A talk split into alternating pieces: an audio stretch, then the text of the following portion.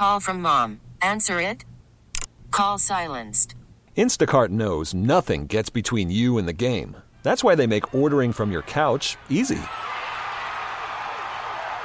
Stock up today and get all your groceries for the week delivered in as fast as 30 minutes without missing a minute of the game. You have 47 new voicemails. Download the app to get free delivery on your first three orders while supplies last. Minimum $10 per order. Additional terms apply.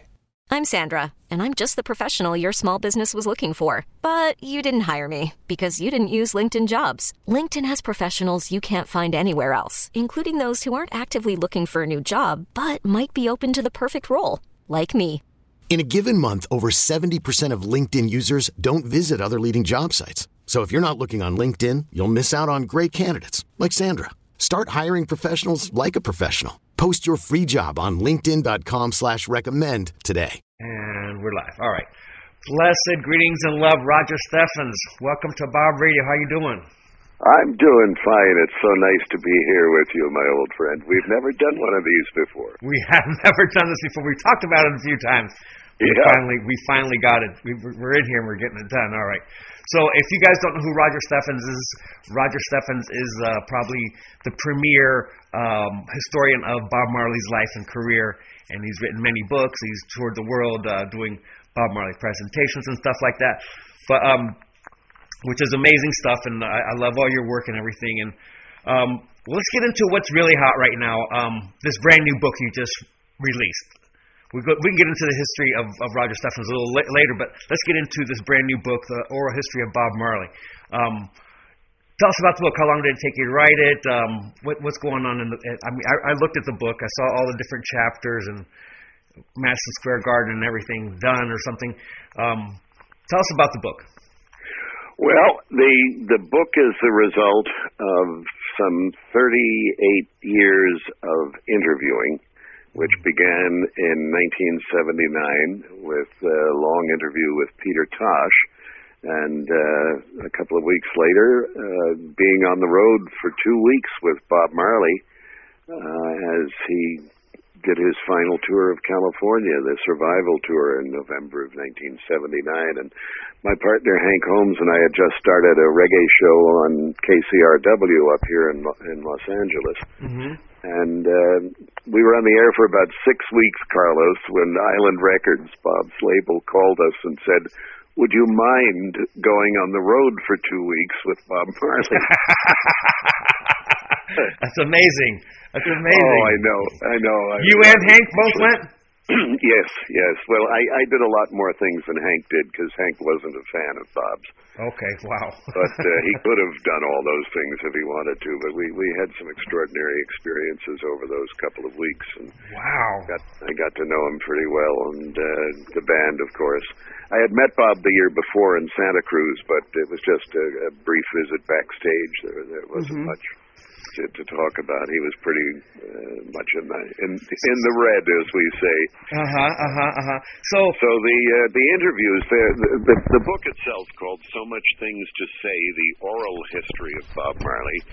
Um, the interviews were with I, over a hundred people, but seventy-five of them made it into the book, including Bob, and um, it uh, involved 15 years of writing. I signed the contract with W.W. Norton in New York in 2002. And my original concept for the book was that I had these, I guess, about 110 or 112 different people who were involved in Bob's life who spoke with me at great length. And I wanted to have that as the raw material for historians. And I wanted to just publish all of the interviews uh, intact as I did them originally. Okay. And when I, uh, about three years into the project, um, I had a massive computer crash, and it took everything.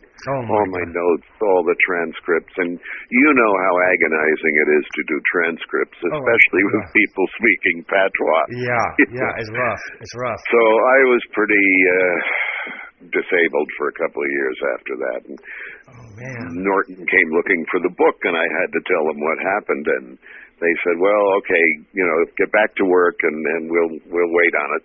Mm-hmm. So by 2011, um, I had what I thought was a, a pretty good collection of, of very interesting interviews.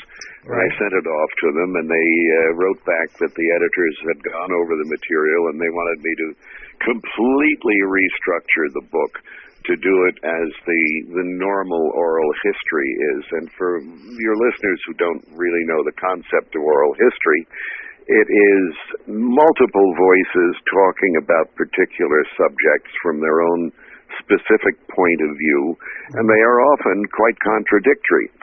And um, so I said, "All right, I'll I'll go with that." So I had to restructure everything, and that took several more years. Okay. And then my editor died. Oh my God. Uh, and uh, well, you know, the law of unintended consequences is often at work. And in this case, uh, my new editor was a young man named Tom Mayer, who had a ska band in New York City, Oh wow. and actually was on WKCR. All right, back in business. We're recording again. Okay. Um, So I think some of my favorite reviews came from uh, the Jamaican Ghanaian poet Kwame Dawes, who wrote Bob Marley's Lyrical Genius book, and he said that my book was a triumph of the storytelling virtuosity of the Jamaican people.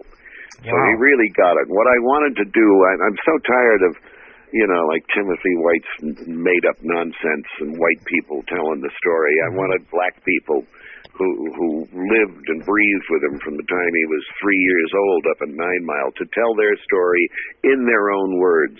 Right. And, and that's what the the book finally did. And uh, the review in Rolling Stone was headlined, "This might be the best Bob Marley book ever." And there are over 700 books about Bob Marley in multiple languages. That is so crazy. So crazy. So cool. Yeah, So, it was uh, number one on the Amazon reggae uh, book charts for many months. And when So when when, when, when, when did it was released? August of 2017, and the paperback came out last year. Awesome. Awesome. awesome. And it's got uh, French, Dutch, Spanish editions, and there'll be a Portuguese edition for Brazil, Wow. and uh, Chinese, and What? Hebrew. I don't know how they're going to translate translate patois into Chinese and Hebrew. Wow. That Yeah. is so amazing. So amazing. So 38 years you, you've been yeah. compiling information, and and it all started with Well, the research actually started in um, uh, 1973 uh, when my reggae interest was keened by uh, an article in Rolling Stone that I never tire of quoting a wonderful gonzo journalist from Australia named Michael Thomas wrote an article in Rolling Stone called The Wild Side of Paradise that later became a book called Babylon on a Thin Wire. Great writing. He said reggae music crawls into your bloodstream like some vampire amoeba from the psychic rapids of Upper Niger consciousness. wow. He's pretty much you know, nailed it. changed my life. wow, wow. And you even you were even doing um early public radio early on, right? As as a youth, right? In, in your days. Well, I started on the radio in 1961 at WVOX in a suburb of New York, in New Rochelle, which has become a, a prominent Caribbean and reggae station back there. But I was there back in 1961. My first guest was Olatunji. Michael Babatunde Olatunji, whose Drums of Passion album came out in the late 50s and has never been out of print, one of the very first studio albums of genuine African music. Oh wow, wow. That's a, that's amazing. So 1961 is when Yeah. you got into radio, and then you were doing radio, and then you read this um, you read this uh, article in Rolling Stone, and then you got into reggae. So you, in between time, before that, you were into uh, African music or black music. Uh, Oh, I was uh, deeply into African music from the late 50s forward. Miriam Makeba, I saw her in 1961. Went on to do a, uh, an interview album with her for Warner Brothers in 1986 when the Sangoma album came out.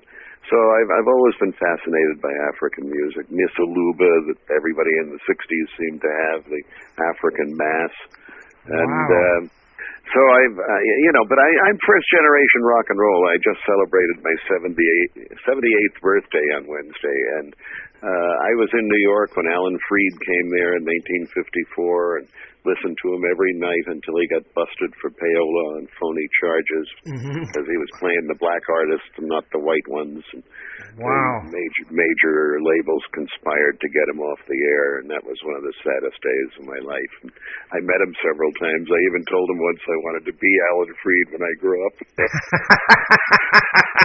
well, you've done a So pretty I amazing saw, you job. know, all the major people in the in the fifties uh, at those huge shows that Alan Freed threw at the New York Paramount, wow. Brooklyn Fox, and uh, you know, I got to know a lot of the artists over the years through my broadcast career. But basically, I, I've made my living over the years uh, as an actor and a voiceover guy, and doing a one-man show from '66 to '76 called poetry for people who hate poetry. And it was all living American writers, a lot of them beatniks, Ferlinghetti, Corso, and um, uh, did that on a school circuit from September to May.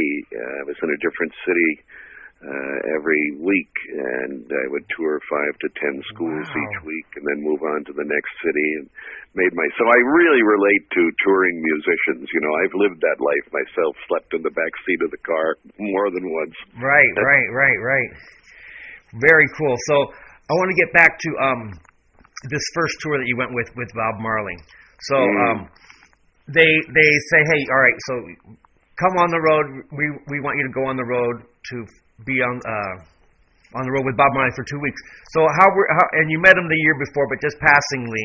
But Yeah. so how were you received by the band? Because here's a because they're Jamaicans. They they you know they have certain suspicions against white people in, in general. Yeah. Sometimes. Well, we had the only reggae show in L.A. Mhm.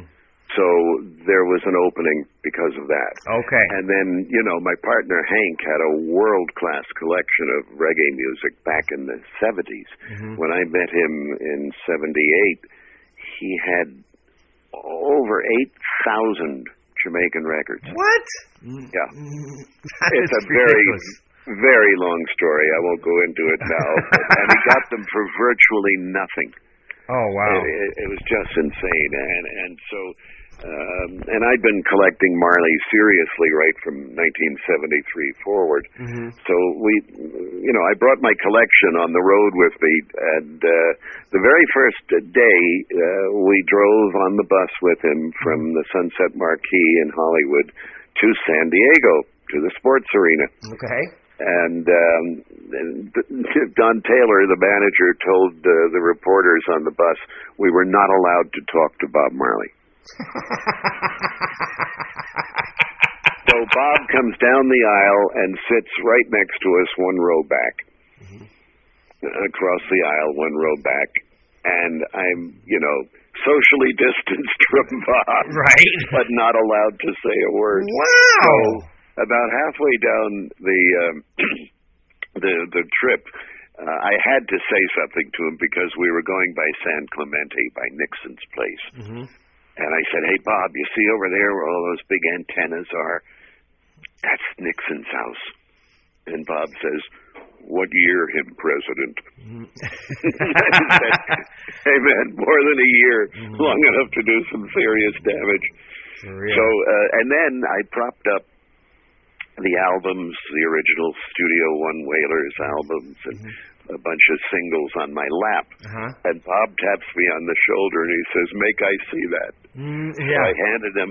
I had a bag of all his records, hoping someday I'd get a chance to have him sign them. right. So I, I hand the bag over to Bob, and he went through it for about a half an hour. But that was the very first day we were with him, and Taylor had really warned us not to interfere with Bob in any way at all. Uh-huh. And I was too frightened of being thrown off the tour if I asked him to sign his records. right. So for the next two weeks, I carried that bag with me everywhere when I was with Bob, hoping to find five minutes Uh-huh. what I could, you know, feel like I wasn't interfering with something. But he Yeah. was always being hit on.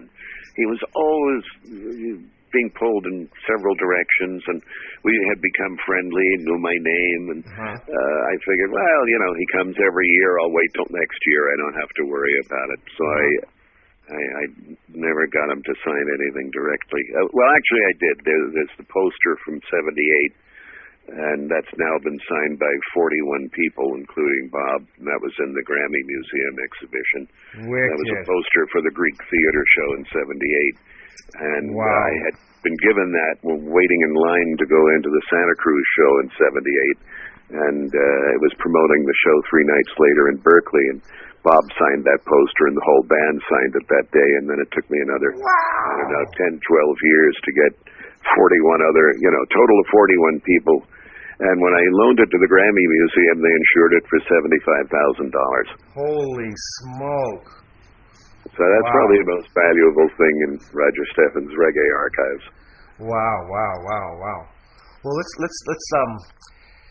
So eventually, you're on the road for the two weeks. Eventually, the band warmed up to you guys, and Don start. Oh yeah, pretty much right away, especially Tyrone Downie and and and Al Anderson. You know, Al Anderson and I grew up about five miles away from each other. Oh wow, I did not know that. And Al Anderson went to high school with Timothy White. Oh. He said he was a big nerd. Everybody hated him. oh wow, wow, that's crazy. That is crazy. Yeah, So you guys got Montclair, you, New got, Jersey. You guys got along swimmingly. So everything was cool. And then, Yeah, they loved having us because we knew so much about the music. We had, we weren't able to do one-on-ones with Bob because he was so sick at that point. He he was just, you know, you could see the, the that furrow between his eyes, uh, just that deep furrow of worry and pain. And at that point, you know, he'd had the cancer for two and a half years.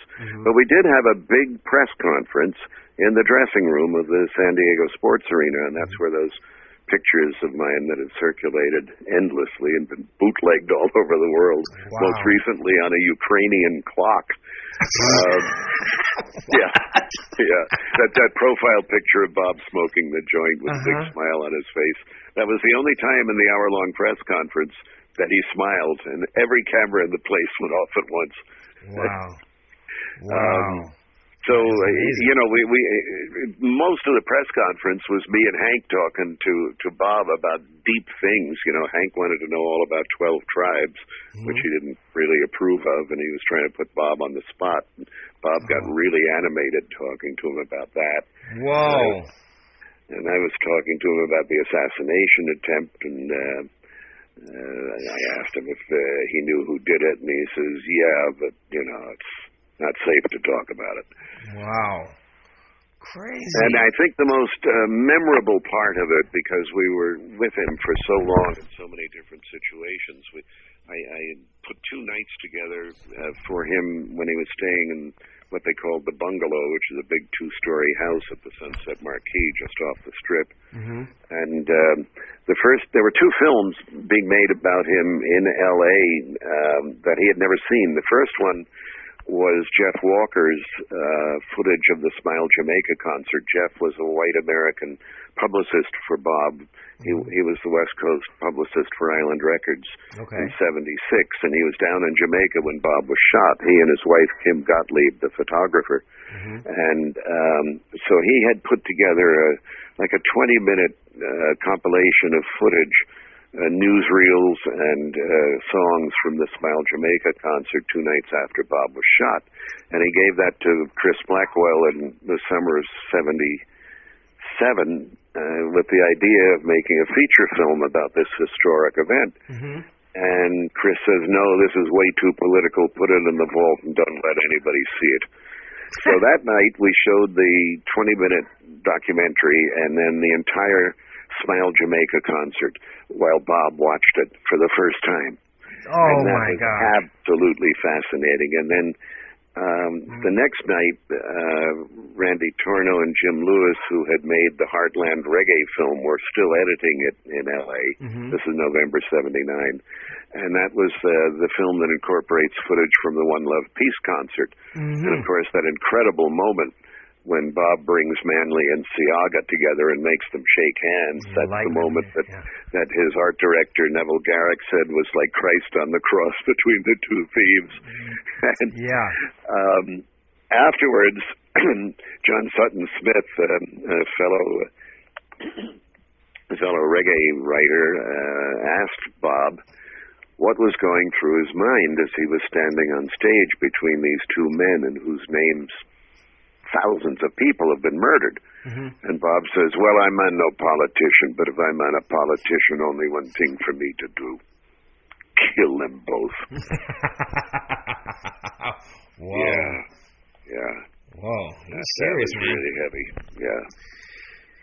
So it was a, it was a very so he didn't come back again to the West Coast because I was No, and uh, the the final show was a benefit for Sugar Ray Robinson's foundation, and that was at the Roxy. This is after he played Royce Hall, and um, we we went to the sound check for that, and Hank and I and a couple of other people, we were virtually alone with him in the Roxy, and the first hour of the sound check, Bob played all the instruments himself and he kept singing something over and over and over again I'd never heard before about redemption.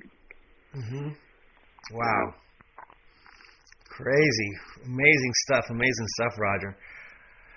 So, um, now you've taken Bob Marley's story in presentations across the world, yeah? Yeah, I, in 1984 they had the National Video Festival at the American Film Institute, and a friend of mine named Bob Wisdom, an African American uh, scholar and filmmaker and actor, um, invited me to come and do two presentations, one about Bob Marley and the other about my video collection of uh, mainly African music. And he wanted to um, have something in the festival that represented the unofficial uh, historians, the, the collectors, the people who keep things nobody else kept, because you know, 20, 30 years down the line, they become absolutely crucial. Right. So you know, um, other people might call them bootlegs. I just call them unofficial versions. And I did a, a show on the life of Bob Marley, and uh, the next night I did a series of. Uh, African uh, videos that I'd collected, and I got reviews in the Hollywood Reporter and Daily Variety, and I started getting requests from colleges asking me to come and do my show. I didn't realize I had a show, so I began to assemble the most interesting Marley footage that had never been released, and uh, told his life story in between the clips. And uh, I've done that at the Smithsonian, at the Library of Congress, uh, Holy the wow. nine times. I was the first frequent. I've done nine shows there and did it up at the EMP, the Experience Music Project in Seattle. I've done it at the Newcastle Opera House in England, and, uh, performing arts centers in Sydney and Perth and Melbourne and the bottom of the Grand Canyon for the Havasupai Indians. Whoa. You know, all over, all over the world. All the, all the four corners you've taken. Yeah, And then- yeah, absolutely. And, and and and the thing about Bob's music is that it covered all four corners of the world. Like his influence Oh, is, yeah. is is can tell tell us about some of the things that you've seen that um that you've told me about like in China and stuff, like images of Bob Marley and stuff. Oh well, the the imagery is absolutely everywhere. You know, I've got a Mexican T-shirt where he looks like a brown campesino working out in the world, uh, know, the, the fields, and um, I have a, a, a hand painted beaded curtain from Saigon. Uh, on which Bob has a yellow face and Chinese eyes and long Mandarin fingernails Whoa! People love to interpret him in in their own way. It's it's really exciting to me to see that. And when I, I did the show in uh, Auckland, New Zealand, and a lot of Maori people came. I always said Maori, but it's Mari. It's like Marley without the L. Okay. The Maori people gave him the title Redeemer when he came to play for them. And we did it in the outback in Australia, up around Darwin, and uh, a lot of uh, Aboriginal people, Indigenous people came, and you know, they have a radio station at Uluru, the big rock in the middle of the country, and uh, their radio station. It seems like every third or fourth song is a Bob Marley song. He's he's their major hero. Whoa! Uh, he, he's a big hero, all, you know, all over the world for, for all so many over people. the world. I think one of my favorite stories in the book came from Dr. Gayle McGarrity, who is a scholar and uh, a friend of some of the absolute most important uh, radical black figures of the 1960s and 70s. And she went down to uh, Nicaragua during the Civil War, and she found that both the Sandinistas and the Contras rode to battle playing Bob Marley's music as they fought each other. yeah. That, that is crazy. That's Yeah. crazy. I've heard stories where um somebody got captured and they're wearing a Bob Marley T-shirt and they let them go or something like that. Wouldn't surprise me. yeah, in, in Africa or somewhere. Yeah, amazing stuff. And so you did the the the Life of Marley, the video clips. Like I, I went to a few of those; they were great. You would like introduce a clip. This is like from Australia, and this is the song, and this is what happened, and then you give a background of um of the And settings and look stuff. for, you know, little subtle things that you might miss if you're not looking closely. And, uh, you know, and the show constantly evolves. It's never the same show twice because right to this day I'm learning new things all the time. Mhm, mhm. Amazing stuff. And so, um, when was the last time you did one? I did one on Bob's 75th birthday at the Hollywood Public Library. Oh, that was this That, year. that was, uh, you know, February 6th this year. wow, amazing. and that's actually up. It's up on YouTube if you put um, "Life of Bob Marley," Hollywood Library. You'll find it up there. Okay, okay. I'll, I'll, I'll include that in the in the on the blog when I write it, so people can, can check that out. Um, so aside from um, being like a, almost the official historian of Bob Marley, you also have been a curator of reggae music in general, right? And and Yeah. you, you've you've you had a big exhibition on the Queen Mary. Can you tell our viewers that didn't uh, get to know about that and and the book and everything? well, back in 2001, from January to September, I had an eight-month-long exhibition of my archives. They took 6,000 things out of the house and framed them. We filled two buildings on the dock of the ship, and um, that that was a pretty amazing event. Uh, the stuff was too big to bring back to the house because it's all in huge frames now. So the, the most precious things in my collection I haven't had access to for the past 19 years. They're in a storage space in uh, uh, in Pasadena at the design firm that mounted the exhibition. You know, all the autographed uh, records and uh, you know show posters and Oh, I've seen your collection, seven inch, twelve inch, like crazy stuff. I I mean, Well, it fills seven rooms of our house in Echo Park, and um, it's destined to become a museum in Montego Bay. I'm working on that, uh, finalizing that deal right now. Nothing I can talk about publicly yet, but it, it's a, on a solid base this time. I've been trying to get it to Jamaica for 20 years, but my bottom lines have never changed. It has to be kept intact forever right. and it has to be made available to the public while respecting all the artist rights. And um, you know, the Jamaican government's tried to buy it on several occasions, so have the Marleys, but I think the Marleys only wanted the Bob stuff, and I'm not going to strip out the heart of the archive. Right. And um, so it's uh, it's something for the ages. I will. I Well, we can't wait to see that. Can't wait to see I- that. Yeah, you know the collection started when I read the article in Rolling Stone, and I put it in a Manila envelope, and that was the birth of Roger Steffens Reggae Archives. And now, it, as I say, it fills seven rooms, floor to ceiling, and uh, it's going to make an incredible museum. It's going to really celebrate the genius of the roots rock reggae era. Amazing stuff, Roger. Amazing stuff. And so, so any any other books or any other like Bob Marley projects or reggae projects you have up your sleeve? Well, you know, I've done seven books about Bob. I've worked with a lot of photographers, mm, great photographers like Bruce Talamon and Lee Jaffe and uh, Kim Gottlieb. I've done th- three books with with the three of them, and then uh, Leroy Pearson, uh, wonderful blues genius who uh, turned his attention in 1980 to reggae and built one of the most impressive reggae singles collections in the world. Uh, Oh, he and wow. I, he and I worked for about oh man, almost 20 years on the definitive discography. Um, and it is to this day the only true discography ever done for Jamaican artist. Um, and it's Bunny Bob and Peter's entire recording history, uh, but with all the things necessary to teach a college course on a musician. It, it has uh, everybody who's on the, each record, what they played, who the engineer was, where the studio was, so many tracks on How the cool master is tape, that? even even the matrix number in the wax of the singles, so you can tell what take was pressed.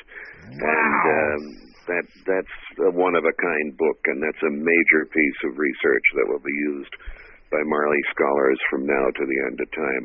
And I wanted to have the biographical equivalent of that, uh, and that that became the oral history book. So much things to say. So, you know, I I have a couple of pieces that I hope will will last forever. Um, that- well, his, his music is And then there's the played. then there's the family acid, you know, which is a whole different part of my life. You know, the, I, I had forty thousand slides sitting in the closet downstairs, going back to my arrival in Saigon when I got drafted, and arrived in Saigon in November of '67 and bought a camera because I realized I was in the middle of history. Uh-huh. And I had all these slides in the closet. And in 2013, our son Devin Marley spent a year digitizing all of them. And then Katie, our daughter, said, "Why don't I start an Instagram?" And I had no idea what that was. I'm so Uh-huh. techno igno. Uh-huh. And um, she started an Instagram and called it the Family Acid. And I said, "Why'd you call it that?" And she said, "Well, when I was growing up, all my friends told me." Our family was like the Waltons on acid.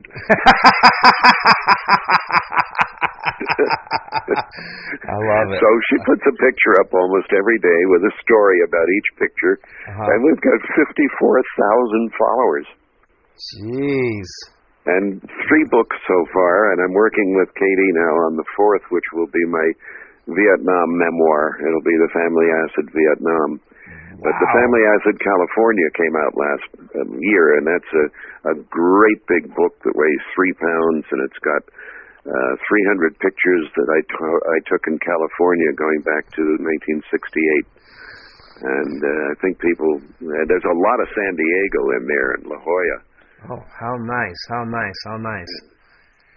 And um, there was another really cool book that you wrote, um, uh, the Reggae Scrapbook. Oh, the one I did with Peter Simon, the late lamented Peter Simon, the photographer. Yeah, that that book was a lot of fun because it had inserts that you could pull out, posters and you know, little records and postcards and. And did did that did record win some awards as like a co- coffee table award? Oh yeah, yeah. We we won a couple of design awards, and uh, it's nice that people in the mainstream paid attention to something reggae. Mm-hmm. Yeah, no, it's a great Yeah, book. I love I love it. I love all the details in that book. It's very very cool. Yeah. Yeah, man. Yeah, man. So writing and for your photography just keeps on going. Oh yeah, I mean, I, I I've shot almost two thousand pictures in the past uh, two days because uh, uh, Silver Lake Reservoir, just over the hill from where we live, um, has this extraordinary project that began just a week ago. Uh, there's a 2.2 mile chain link fence around Silver Lake. And last weekend, um, uh, hundreds of people um, br- took fabric and kind of braided it into ropes and wove the ropes through the chain link to spell out the names of hundreds of black people who have been murdered by the police. Oh my And God. uh, they've even got Rayshard up there already. Wow. And uh, so I've been documenting that. Uh, I've still got a big patch of it to do, but um, I went all around the lake shooting every single name, and most of them have laminated pages hung next to the names with a picture of the person and a short biography that explains how they were murdered. So Wow. it's, it's it's just a, such an impressive piece. Uh, I'm blown away by it. So I, I, I'm still documenting m- my life meticulously, and I've, I've shot 544,000 digitals, Oh my goodness. 40,000 slides, and 60,000 prints. So we're coming up on about three quarters of a million frames. Wow. But I'm old. I'm 78. You just you just turned happy belated. Just turned. Hey, Yep. so um, I interviewed uh, Rasta Stevie uh, out in Oh, Colorado. my old friend. Yeah. Great and uh, um, I asked him about. I asked him to tell me about one of his favorite shows that he'd ever seen, or one of the favorite shows he's ever been involved in. And, and he, he I'll tell you what it was. yeah, I, It was Bunny, Bunny Wailer in Aspen. exactly. 10,000 feet up under a double rainbow. Yeah, right. And he- and and he said that that um, he had to do like three or four intros to get I Bunny to brought come him out. on three times before he came on. Right, and then he was like in the spirit, and uh, He was so moved by it, and you know, he he looked at the rainbow backstage, and he looked, pointed to the top, and he says, "That's Bob," and the one underneath, he says, "That's Peter," and he was so emotional wow, that he he couldn't go on stage. He couldn't, you know, get himself together enough to go out. And I kept introducing him, and he never tur- turned up. right. The band, the band just kept on playing something else. Uh, you know, it was a little embarrassing, but it was also very typically Bunny. and he said it said that um Rasta Stevie said that um that Bunny had uh like been channeling Bob Marley that day. And um that was an amazing performance and he was speechless after the show. He said that both you guys were speechless after the show. Oh, absolutely. Yeah, that, that was like nothing I'd ever seen before. And then I did a show uh, two days later at the college in Durango. Uh, that's where Stevie was living.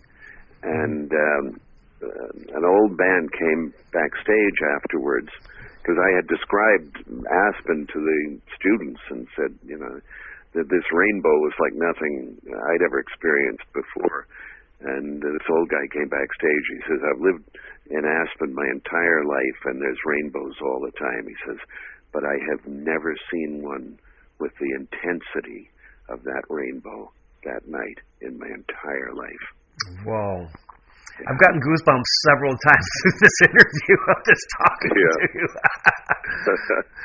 it's been it's been it's it's it's great talking to you, finding about this history and and all the things that you've you've done and contributed to the reggae world and um you know we, we love all your work and you know I just wanted people to get to know who you were and then make them know about this new book, uh, The Oral History of Bob Marley, where this your latest book and uh, with, with rave reviews from uh, you know critically acclaimed and stuff, reviewers and stuff. So love the works and uh, it's thanks for taking time to talk to us over here on Bob Radio.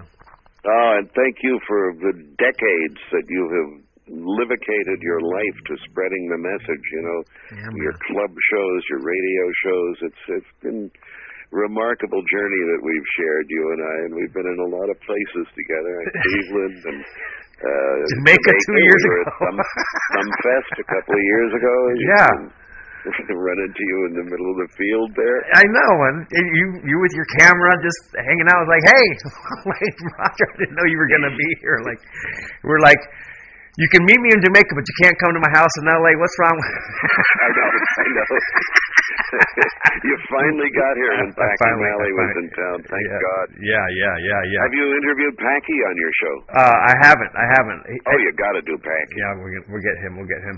So our our, our station our, our our our station here in San Diego is a station dedicated made made around Bob Marley's music, Bob Radio. You know, it's it's 24 hours of reggae music, and we play Bob Marley like three or four times an hour.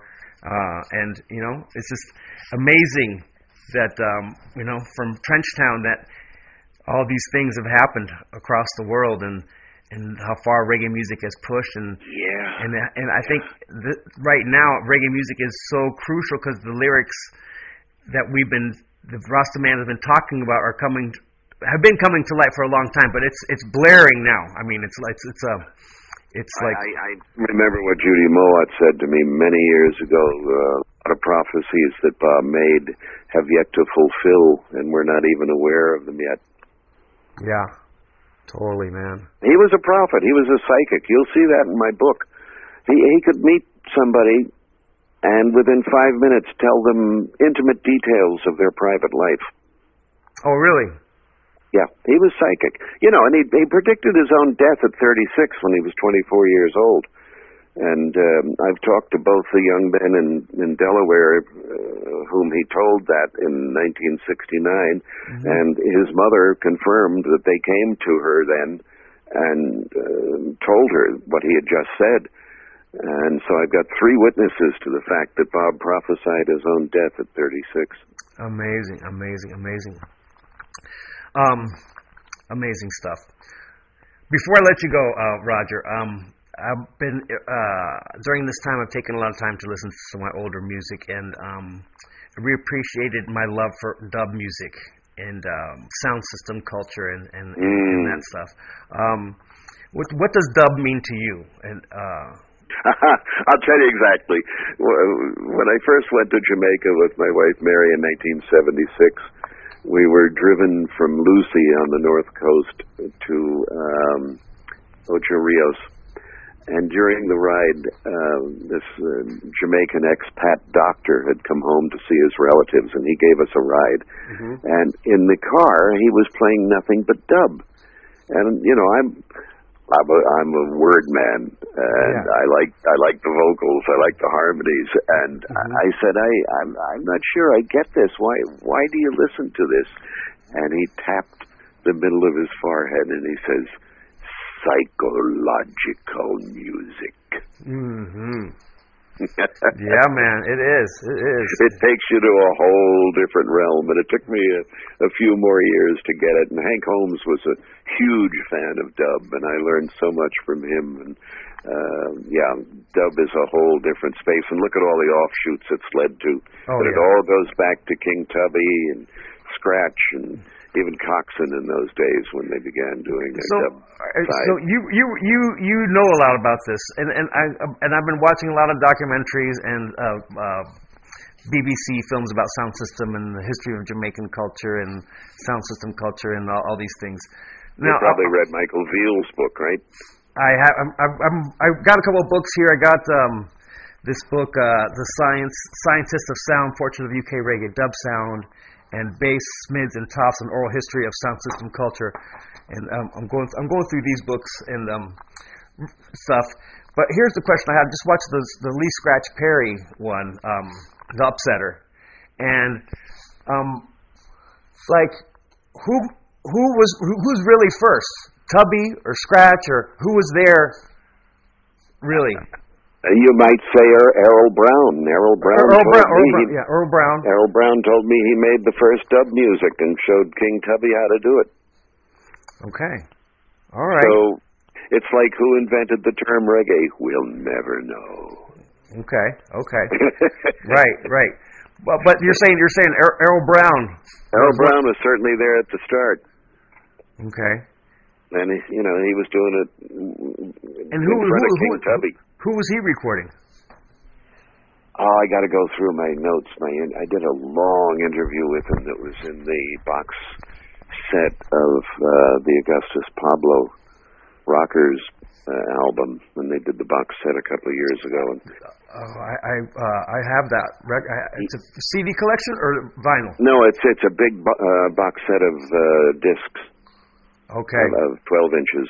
Oh wow. Uh, he gave me a, a three-hour interview. He gave me the whole history of dub and his relationship to it. So that's Oh. well worth seeking out. That's what I want to hear. I want to hear that. In fact, I, I, I must have a transcript of that, and uh, I will send it to you. oh, that would be amazing. That would be Yeah, be, amazing. that'll be really important for your research. That is really cool. That's really cool. And then so um now um you know we're just having fun here and we're just talking about um sound systems. So when did you see your first sound system? When did you go see your first box of speakers and an amplifier and an operator? and 1983, after Sunsplash, I went to Ocho Rios, and Jack Ruby had his system set up. And I remember standing in front of these 12 foot speakers, feeling the bass at the bottom of my spine pounding on me like a mean Swedish masseuse, Yeah. and uh, it was like nothing I'd ever experienced Right. before. It was it was really sensational, and all the young uh, uh, DJs that he was fostering at that time uh, took turns at the mic, and uh, uh, that was sensational. That was more fun than I had had at a a reggae, you know, a DJ show. hmm hmm Yeah, yeah. No, it's it's a, it's a really cool part of the Jamaican culture, and you know, and it just really drove the Well, music. Yeah, it seems to be fading these right. days. It's fading. It's fading here in the United States and Jamaica, but in Europe, the dub arena uh, part of the reggae music is massive, massive. Let's face it, Europe is keeping reggae alive. Yeah, yeah, yeah, yeah. We talked about this yesterday. Yeah. Um, that There's a couple of incredible magazines, Riddim in Germany and Reggae Vibes in France, and they're jam packed with articles about uh, European reggae bands, and uh, they review hundreds of records in each issue.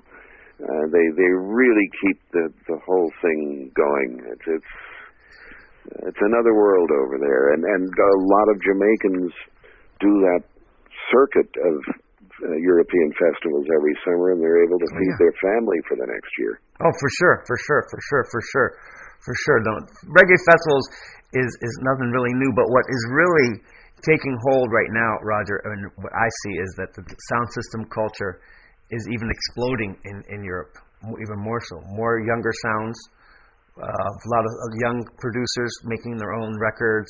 Um, they're making their own dub plates and uh, like real. Yeah, we haven't even mentioned Japan. I mean, that's that's an entire world to itself. They bring artists over from Jamaica to make albums strictly for the the Japanese market. They've got sound systems all over the country. Japan is is a thriving reggae underground. Wow, that is really cool to know. That is really cool to know. Yeah, I mean, there's hundreds of releases each year that never leave Japan. I believe it. I believe it. You got to go down to Japan to get those. Yeah. Yeah, man. Very cool stuff. Well, I love I, I love uh, talking to you about reggae. You know, I love talking reggae music all the time, but it's really nice to talk to, about reggae music with you. And uh, you know, thanks for your time, Roger. Ah, it's been a great pleasure. Thank you for doing this with me, and keep up the good work. Yeah, man. Yeah, man. For sure. For sure. Cool. Well, I'll